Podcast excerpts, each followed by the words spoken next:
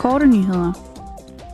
I går drøftede Europaparlamentets udviklingsudvalg sammen med kommissæren med ansvar for krisestyring Janet Lenarcic EU's reaktion på de jordskæld, der ramte det sydøstlige Tyrkiet og det nordvestlige Syrien i februar. Katastrofen er en af de mest dødbringende i de seneste år, og da det samlede antal savnede personer fortsat er ukendt, forventes antallet af dødsfald at stige.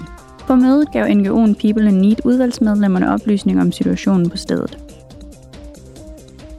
I denne uge vedtog medlemmerne af retsudvalget en ny mekanisme, der skal beskytte lokale håndværks- og industriprodukter gennem geografisk betegnelse. Formålet med den geografiske betegnelse er at lukke hullerne mellem de forskellige nationale systemer ved at beskytte varer såsom smykker, tekstiler, glas og porcelæn både i EU og internationalt. Lovforslaget er baseret på den eksisterende forordning om beskyttelse af lokalt producerede fødevarer i EU. Ligeledes i denne uge indgik parlamentet og det svenske rådsformandskab en aftale om at skabe den første kvalitetsstandard for udstedelsen af grønne obligationer. Formålet er at bekæmpe greenwashing på obligationsmarkederne.